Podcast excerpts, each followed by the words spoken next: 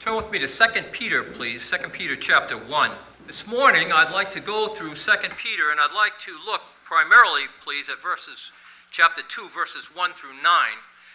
But as we look at this, the context begins all the way back in chapter 1. So, in order to get the full flavor, the full knowledge of what he's mentioning in verses 1 through 9, we really have to go back to the beginning. But obviously, that's about four Sundays in a row, and since I only have today, I want you to grab on tight to the chair because we're going to be flying along here as we move through.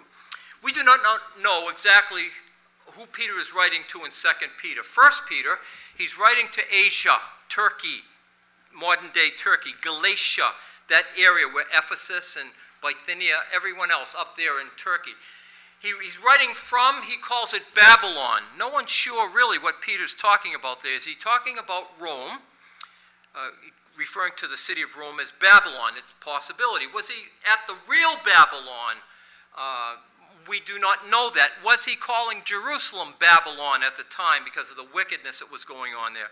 We do not know that. But we know Peter was writing to believers in his first epistle and to believers in his second epistle. And the second epistle we could title, we could title The Last Days. And that's very obvious from the entire epistle. I'm sure you've read it through many, many times. A good friend of mine, Dr. J.O. Percy, titled it this way Divine Provision for a holy life in the days of apostasy. So we're talking about the last days, the last times. Peter's writing prophetically to the people that of the first century, but this travels down through the generations to you and I, to these very last days that we live in. Well, Peter's talking obviously to believers, the warning that the last days are coming upon you. First century Christians following. And as he's writing that, he not only he doesn't leave it there. He doesn't say, well, the last days are there. Good luck. Have a good day. No, he gives us the how and why of everything. And he begins, of course, with the source of spiritual strength. And we see that starting right in verse 3 the source of spiritual strength. So we're in 2 Peter chapter 1 and verse 3. According as his, God's divine power, has given unto us all things that pertain unto life and godliness, through the knowledge of him that has called you to glory and virtue. I'm, I'm reading from a King James Bible, verse, verse 4. By which are given unto us exceedingly great and precious promises, that by these we might be partakers of the divine nature having escaped the corruption that is in the world through lusts, and we'll stop right there. So Peter lets us know, lets the, these new uh, first generation Christians know, that they need to recognize that they have to rely upon God's word for God's power and for God's information. He's given us all things that pertain unto life and godliness. That's every part of your life. It's in here. Every decision you make should be based upon and filtered down through the Word of God. Here's what God wants you to know. Here's how He wants you to act. Here's what He wants you to do. So it all has to come from Him through His Word. And we can be partakers of that divine nature. How does that work? Well, I won't have you turn there, but first, Ephesians chapter 1, verses 13 through 14 tells us after you believe the word of truth, the gospel of your salvation, you were sealed with the Holy Spirit of promise. It's God Himself dwelling in you, teaching you, giving you the information that you need to live in a uh, ungodly world, how to function and honor Him. Now, He lets us know that. Why? Because when you become born again, you are a baby Christian. You're just a simple child in Christ. And a child needs to learn, do they not? But this isn't just written to younger people who will become older people and know everything. This is written to every age group. All of us are children in Christ. The oldest among us here today cannot claim themselves to know everything and have no need of reading the scriptures. Turn with me, keep your hand here, we're coming right back. 1 Peter, please, chapter 2. 1 Peter chapter 2. Peter lets his readers know this in 1 Peter chapter 2 and verse 1. Wherefore, laying aside all malice and all guile and hypocrisy and, and envies and all evil speakings. You see that as a Christian? There needs to be a higher step here in your life. And as newborn babies, desire the pure milk of the Word of God that you may grow by it. If so be you have tasted that the Lord is gracious. Have you really experienced the, the, the, the, Word of God in your life? Has it fulfilled your desires of your heart as far as knowing more about Him? But as a newborn babe, desire the pure milk of the Word that you may grow by it. We need to grow spiritually, particularly in these last days, as we see the days approaching, the Scriptures tell us. In a time of great difficulty, not only for the United States of America, but for the entire world. These are difficult days. How are we, am I going to conduct myself? Well, Peter tells us that right here. Turn with me back to 2 Peter, but look over at chapter 3 for a moment, please. Chapter 3. 2 Peter chapter 3. this is not an option, option, this is a commandment. This isn't a suggestion. This is what God wants you to do. He says to us in 2 Peter chapter 3, look at verse 18. But grow, that's a command military command. Grow in grace and in the knowledge of our Lord and Savior, Jesus Christ. To him be glory both now and forever. Amen. So we're commanded to grow, spiritually grow in Christ. Listen, when you have trusted Christ as your Savior, you're saved by faith, you're assured of eternal life. Just as sure as you're sitting here today, you're assured of eternal life. You have all the Holy Spirit you'll ever get. You're not going to get any more of that. But you're still an immature Christian. There's still a need to go forward. Uh, you still need to know more about God's Word. You need to listen to spiritual teachers, Ephesians chapter 4, verses 11 and 12. They were given to the church for the edification of the believers till we grow. So we will grow and not groan, essentially.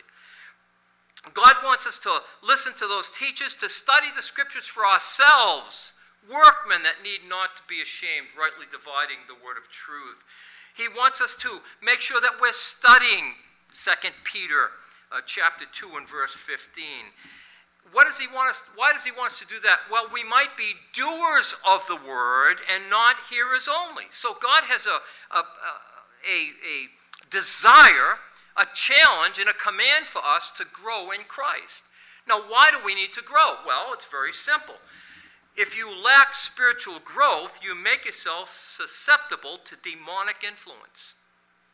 There's no one in this room that's exempt from that, including yours truly and our pastor.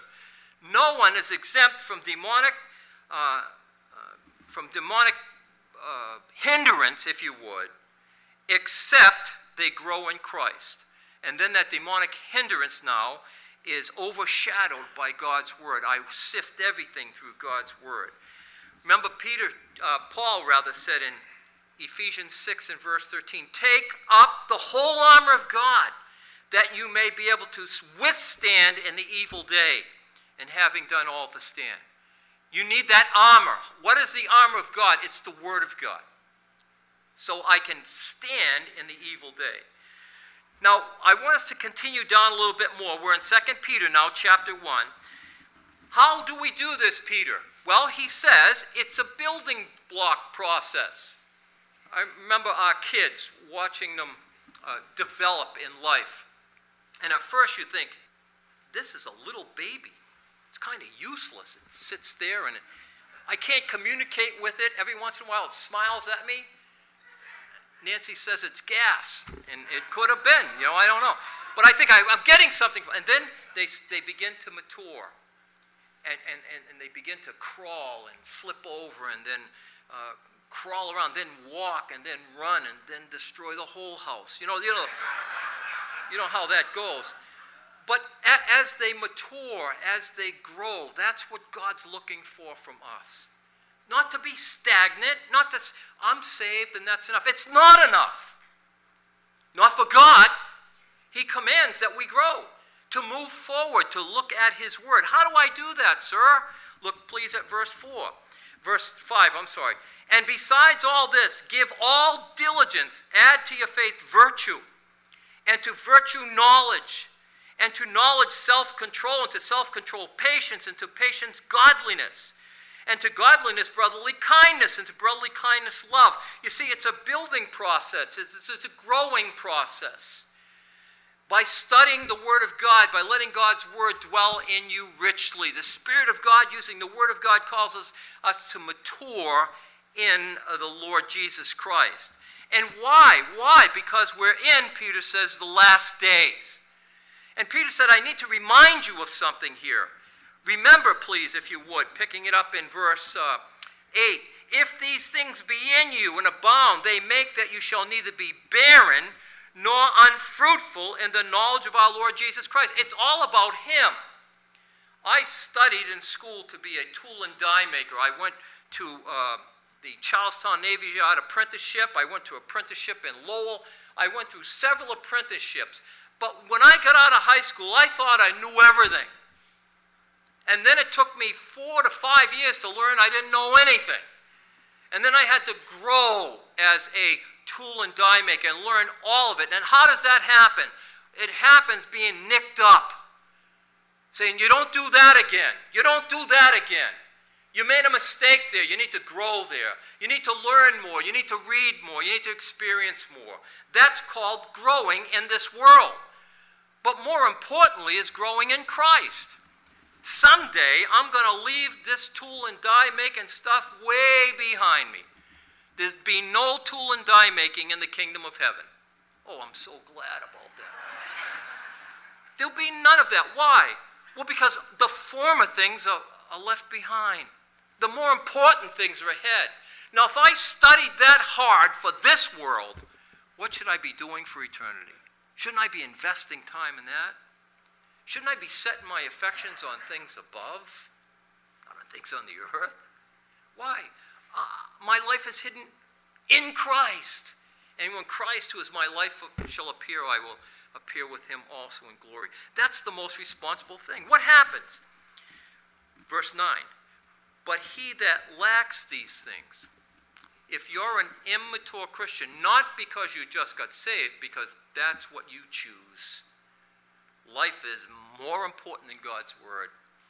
Other things are more important than God's word. He that lacks these things is blind and cannot see afar off and has forgotten that he was purged from his own old sins. See, you, you can forget, brother and sister in Christ, you, you can forget, you can get behind.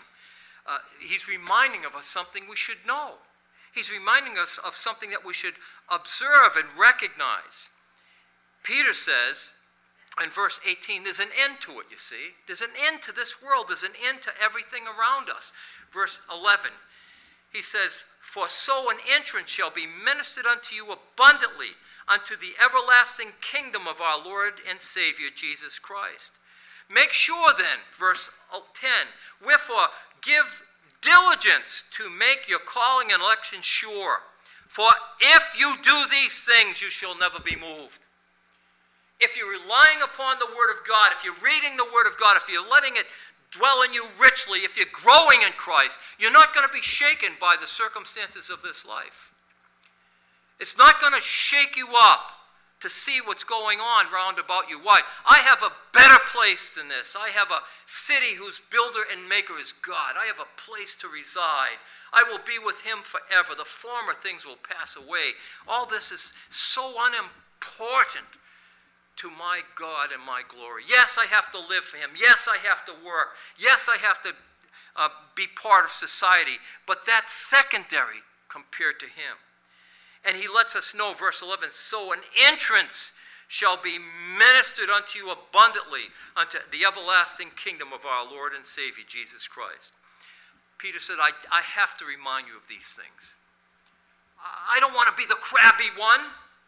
I, I don't want to be the one that's always negative, Peter says, but I have to remind you of these things. Why? They're necessary that you learn that. I'd love to tell you about other goody two shoe things. But I can't You need to recognize we are in a dire strait, a dire position. Notice what he says in verse 11. Wherefore I will not neglect to put you always in remembrance of these things, though you know him and you're established in the present truth. But then Peter says something very interesting. Knowing this, and you can see that in verses 13 and 14, pretty soon I'm leaving the scene. Pretty soon I'm going off the scene. He said, The Lord Jesus told me about that while I was yet with him. And you don't, we won't go there because of time, but remember, the Lord Jesus told Peter in John chapter 21 pretty soon, someone's going to lead you where you don't want to go. Pretty soon. And that was talking about a cross. And historically, we read Peter was crucified upside down because he said, I don't want to be crucified the same way my Lord was. Whether that's true or not, I do not know, but I know this. So Peter lets us know this is how you need to establish yourself. It's the last days, and we know that to be true. John said we're in the last days in the epistles of John. We're not in the last part of the last days the tribulation period, but we can see, excuse me, things are winding down, winding down. So Peter lets us know get prepared for that, get ready for that. Look at verse 15, please. 15 and following. He says, Moreover, I will endeavor that you may be able, after my decease or departure, to have these things always in remembrance. Then he says, For we have not followed cunningly devised fables uh, when we made known unto you the coming of our Lord Jesus Christ, but were eyewitnesses of his majesty. Peter said, Listen, this isn't something I heard. I was there. I was there. I saw him raise the dead. I saw him heal everyone that came into his, into his sight. I saw him cast out demons. I saw him feed tens of thousands of people. I saw him walk on water. I saw him stop a storm. Storm. I saw it. I felt it. I was there. I heard the whole business. No one's going to tell me this didn't happen. I was there. But, verse 17, for he received from God the Father honor and glory when there came such an excellent voice of glory, when he said, This is my beloved Son, in whom I am well pleased. Peter heard the Father speak about the Son. Not only did he see him, not only was he present with all his glory, not only did he know that he was the Christ, the Son of the living God, but on the Mount of Transfiguration, Peter heard the Father say it. This is my beloved Son. That's, that's it. Good enough. That's all I need. No, no. We have a lot of people waiting to hear a voice from heaven today. It's not coming. The next voice that comes will be the trump of the angel, the scriptures tell us. You're not going to hear a voice from heaven. Forget it. It's not going to happen. Say, well, I heard one. Get off that medication. I heard one. You ate something terrible the night before. You're not going to hear a voice from heaven, folks. Why? How do I know that? Listen what Peter says. Look at verse 19. For we have a more sure word of prophecy. You know what Peter said? I was there, I saw him, I heard him, I heard the Father speak, but more importantly, he gave us his everlasting word.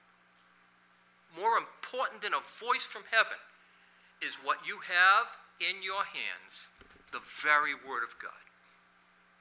That's the most important thing we can have, is the very scriptures themselves. Notice what he says, we have also a more sure word of prophecy, unto which you do well that you take heed unto the light that shines in dark place until the dawn and the day star arise in your heart. What does Peter mean by that? He just simply means this Heaven and earth will pass away, but my word will never pass away. God's word is eternal. And Peter's sharing that with us, letting us know that all scripture, the word of God, is given by inspiration of God, profitable, doctrine, reproof, correction, instruction, and righteousness, that the man of God may become mature. More important than a voice from heaven was the word of God given to us. And Peter shares that with us. What are people looking for? They're looking for a sign today. Why? Because they really don't believe this.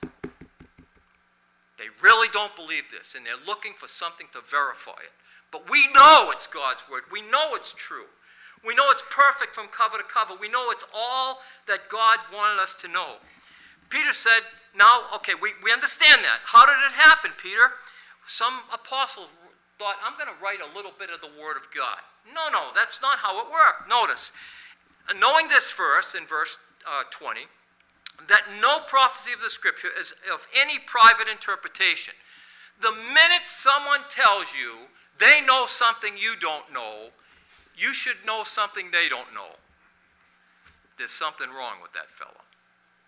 The Word of God is not of any private interpretation. You can know everything that He knows about the Word of God through the Spirit of God. You can read it for yourself.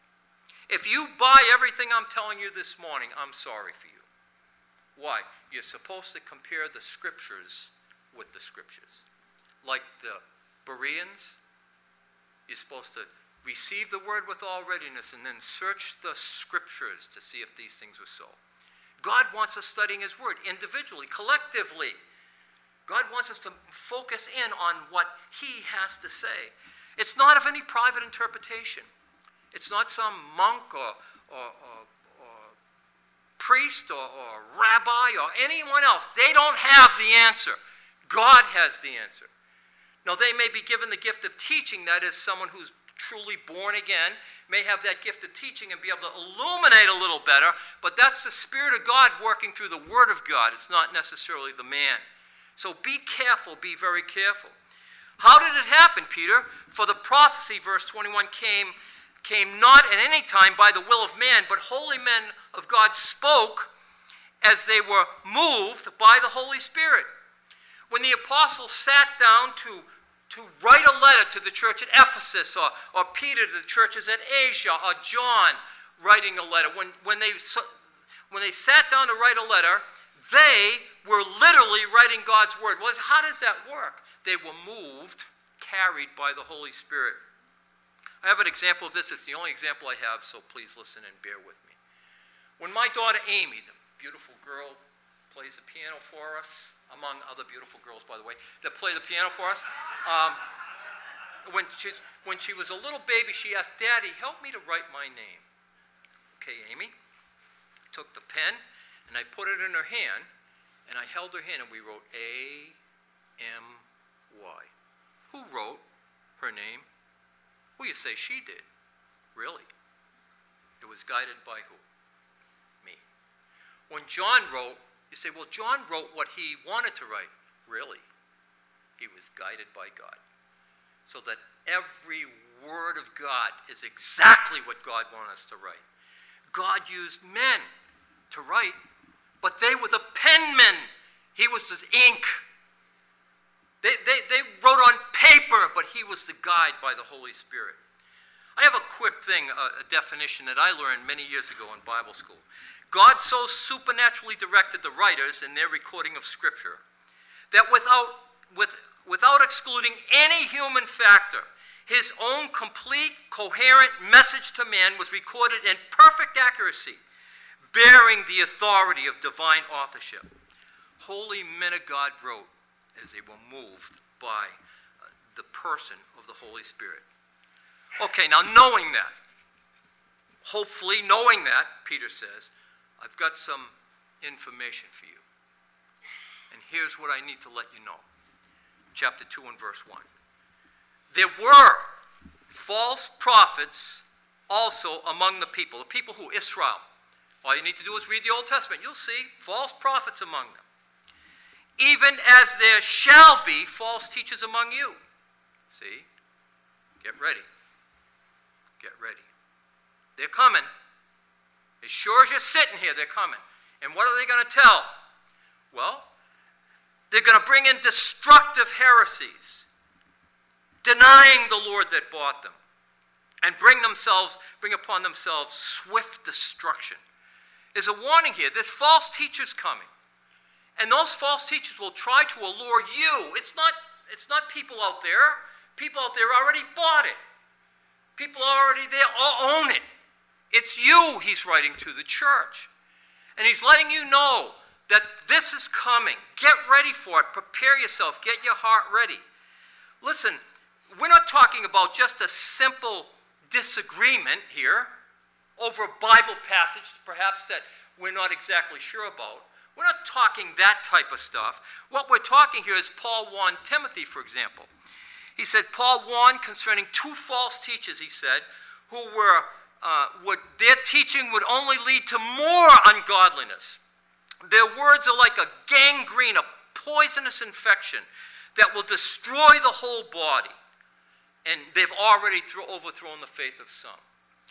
We're not talking about some disagreement on a Bible passage.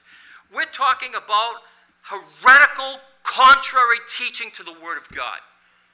There are guys on television today who have tens of thousands of people sitting in their audience and they say there's no hell. They say there's no hell. They're liars. That's heresy. That's blasphemy at the highest point. But they're such nice people. To who? Not to the Lord. They're heretical teachers. And what will they do? They'll bring upon themselves swift destruction, but in the process, what do they do? They overthrow the faith of some. That's why Peter tells us be very, very careful. And God says, listen, I've got some things in mind here about this. First of all, realize that God judged those people. He judged those people, and you can see that in verses 2, 3, and 4. God judged the wicked, including angelic beings who kept not their uh, first estate. But Paul warns us, Peter warns us, that these people will blind minds. 2 Corinthians 4, 3 and 4. 2 Corinthians 11, they confuse the truth of the Word of God. They appear as, as angels of light, ministers of righteousness. They shake the stability of Christians. People, Christians become shaken by blasphemous teaching of heretical teachers. Uh, they, they, they tempt people with worldliness. It's okay to do that.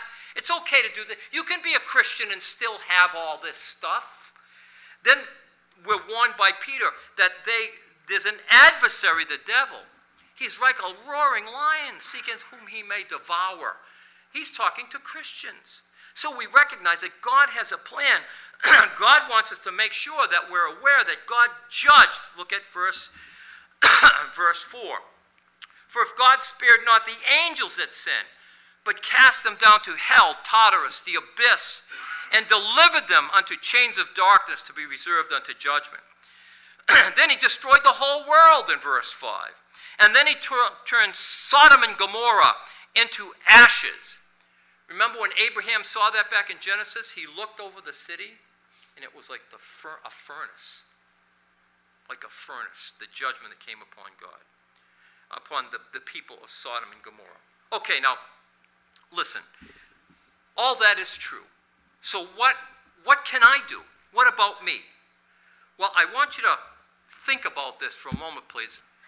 One of the many things I enjoy doing with my wife is we used to go camping up in Maine and I would look for driftwood that would come in on the beaches, the rocky beaches of Maine. And I found this back a couple of years ago, and I saved that. I said, someday I'm going to use that for something. Hang on, okay? Let's look, please. Pick it up again in verse 6, please. Verse 6 of 2 Peter chapter 2. And turning the cities of Sodom and Gomorrah into ashes, condemned them with an overthrow, making them an example unto those after that should live ungodly. Okay, God, I, I, I got it. I, I, I understand that. But how could it ever have gotten to that place? How could this ever have happened? And you had one of your people there, Lot. And the term there, uh, my King James Bible says just Lot.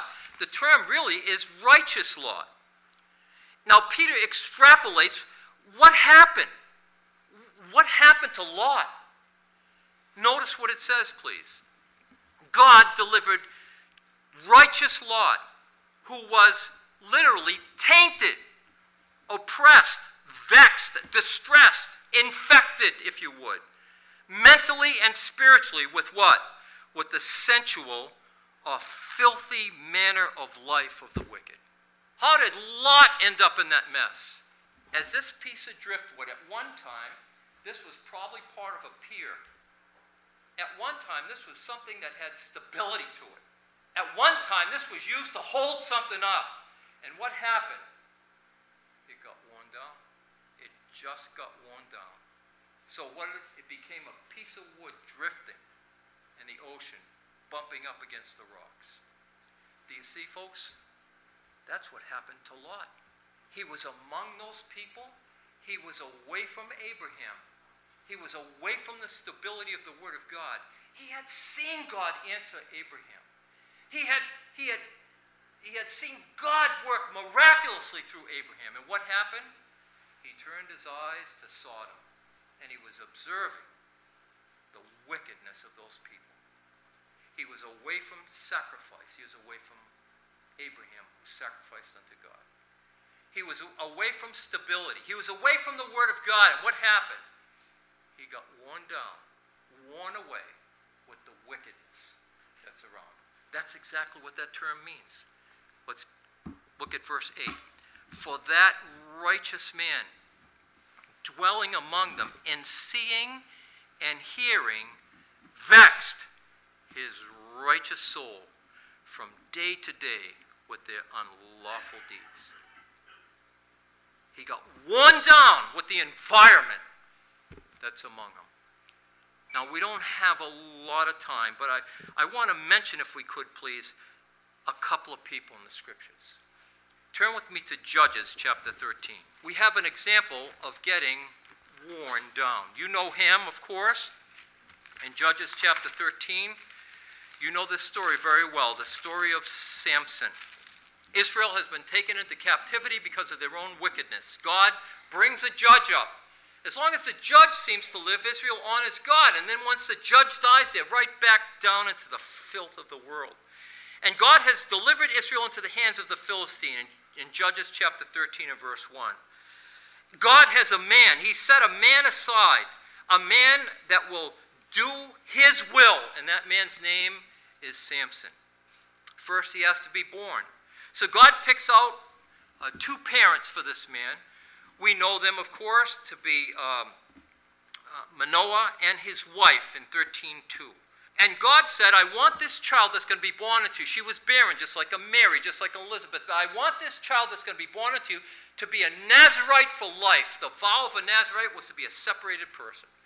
Not only for a period of time, but for life. This man was going to live a life committed to God up until his death in verse 7. We see that. And yet, what happens? The course of time goes by. Years go by. The years continue on. Now, look at chapter 14, please, in verse 1. And Samson went down to Timnah and saw a woman in Timnah of the daughters of the Philistines, the enemy of Israel. First of all, he went down to Timnah. You know what that means? He went, he went west from what we would know to be Jerusalem. He went west from Jerusalem and he went down into the plains of Timnah. That was a Philistine area. So he went down out of the hills and he went into a valley to a Philistine village. And he's looking for a woman. What do you think you're going to find in a Philistine village? Philistine women. When you want to know more about God, where are you going to find it? Fox News? CNN? Where are you going to find information about God? In the Word of God. But if you're looking for the world stuff, you'll buy People magazine. See? You'll buy those things. Good housekeeping, perhaps. Now, not that there's anything wrong. Maybe you can get some value out of that. But if you're looking for something that will make your soul solid, what do you do? You look at the Word of God. If you're looking for a wife, where are you going to look? If you're looking for to honor God with your life, where are you going to look? You need to look into the Word of God. We had a prison ministry for many years. And in that prison ministry, we, we dealt with a lot of prisoners. We, we believe some of them came to know Christ as Savior, I'm not sure. But we were told, and I do not know if that applies to today, we were told by the guards, the, the people that taught us, that it, there's an 85% return rate to prison. 85%. Why? Most of those guys that are let out go back to their old neighborhoods. Guess what you're going to find there? the very people that helped you get where you are. He's looking for a wife. Where does he go? To the Philistines, the enemies of God. The enemies of God. Notice what he says. He saw a woman. Apparently, she was quite beautiful. Verse 2 And he came and he told his father and his mother and said, I have seen a woman in Timnah of the daughters of the Philistines. Now, therefore, get her for me as my wife. Then his father and mother said unto him, Is there no woman among the daughters of thy brethren Israel, or among my people, that you take a wife of the uncircumcised Philistines? And Samson said unto his father, Get her for me, for she pleases me. Now, we're going to read the next passage in a moment, but just pay attention. Samson operated on the lust of his flesh, and his father and mother got worn down. They gave him what he wanted. Remember, in that day, the parents had to arrange the wedding. They got worn down. She pleases me. I, don't need to do much with this, but do you allow your children to do what pleases them or what's right? You have to make that decision. And there was a Philistine woman. Can't we just can't we just get a woman from Israel? She pleases me.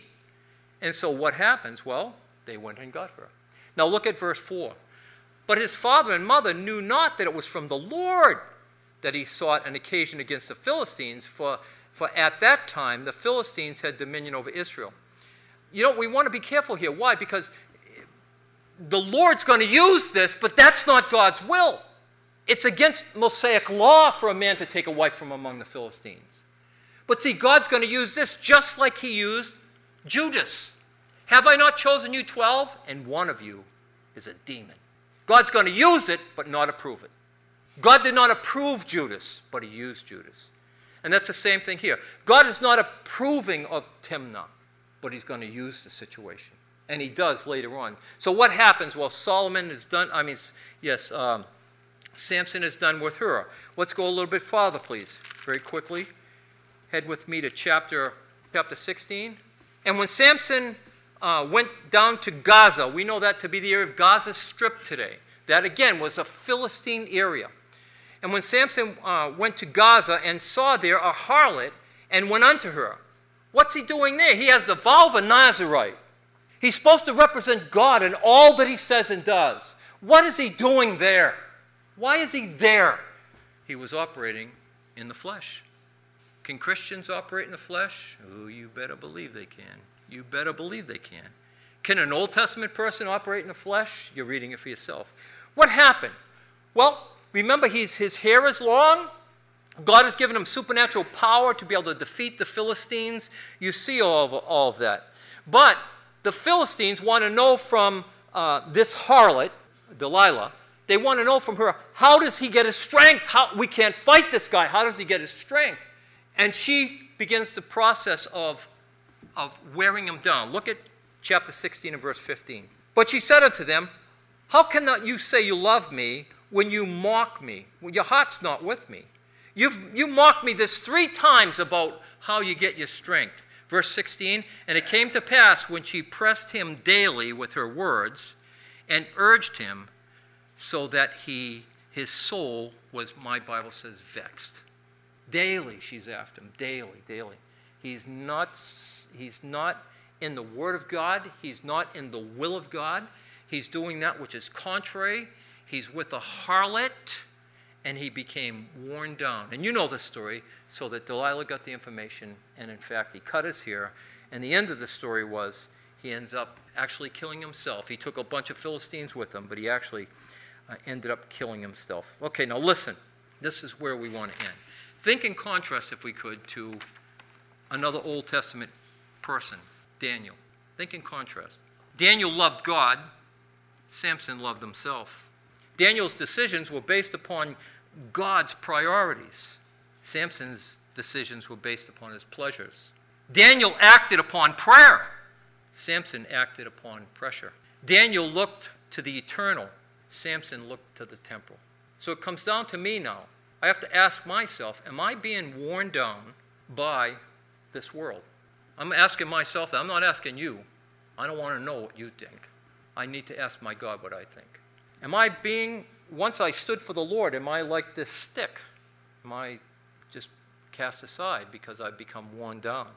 How do you know if you're being worn down? I'm going to throw a couple things at you and quit. First of all, do you give credibility at all to the gay agenda in same sex marriage? Second, does the fact of abortion break your heart? Does it break your heart? Millions of babies killed. Is this pro transgender legislation okay in your mind? Is that all right? Is the state of living together without marriage, is that okay? Is the fatherhood and motherhood portrayed on television, is that what this is all about? Is that okay? Does witchcraft and demonism portrayed on television cause you to turn it off, to get rid of that stuff? Has cursing and vile language and sexual innuendos made by radio people and television people and public people, is this bother you? If it doesn't, it doesn't mean you're doomed. It, it doesn't mean you're going to hell. But what it might mean is you become worn down. And you know, the Apostle John said something about that. When he talked to the church at Ephesus, he said, Perhaps you've left your first love. Maybe you've left your first love. But the great part about this is all you have to do is remember where you left it. Confess your sins. He is faithful and just to forgive you of your sins and to restore you back in full fellowship with Him. So we confess our sins. Then we commit to Him God, I want a war, a good warfare in this world. And then we continue. Continue in the things you have learned. In doing all this, we need to put on the Lord Jesus Christ and make no provisions for the flesh.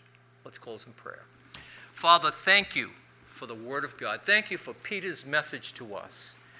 We know, Father, it continues on. There's more to it, there's more about it.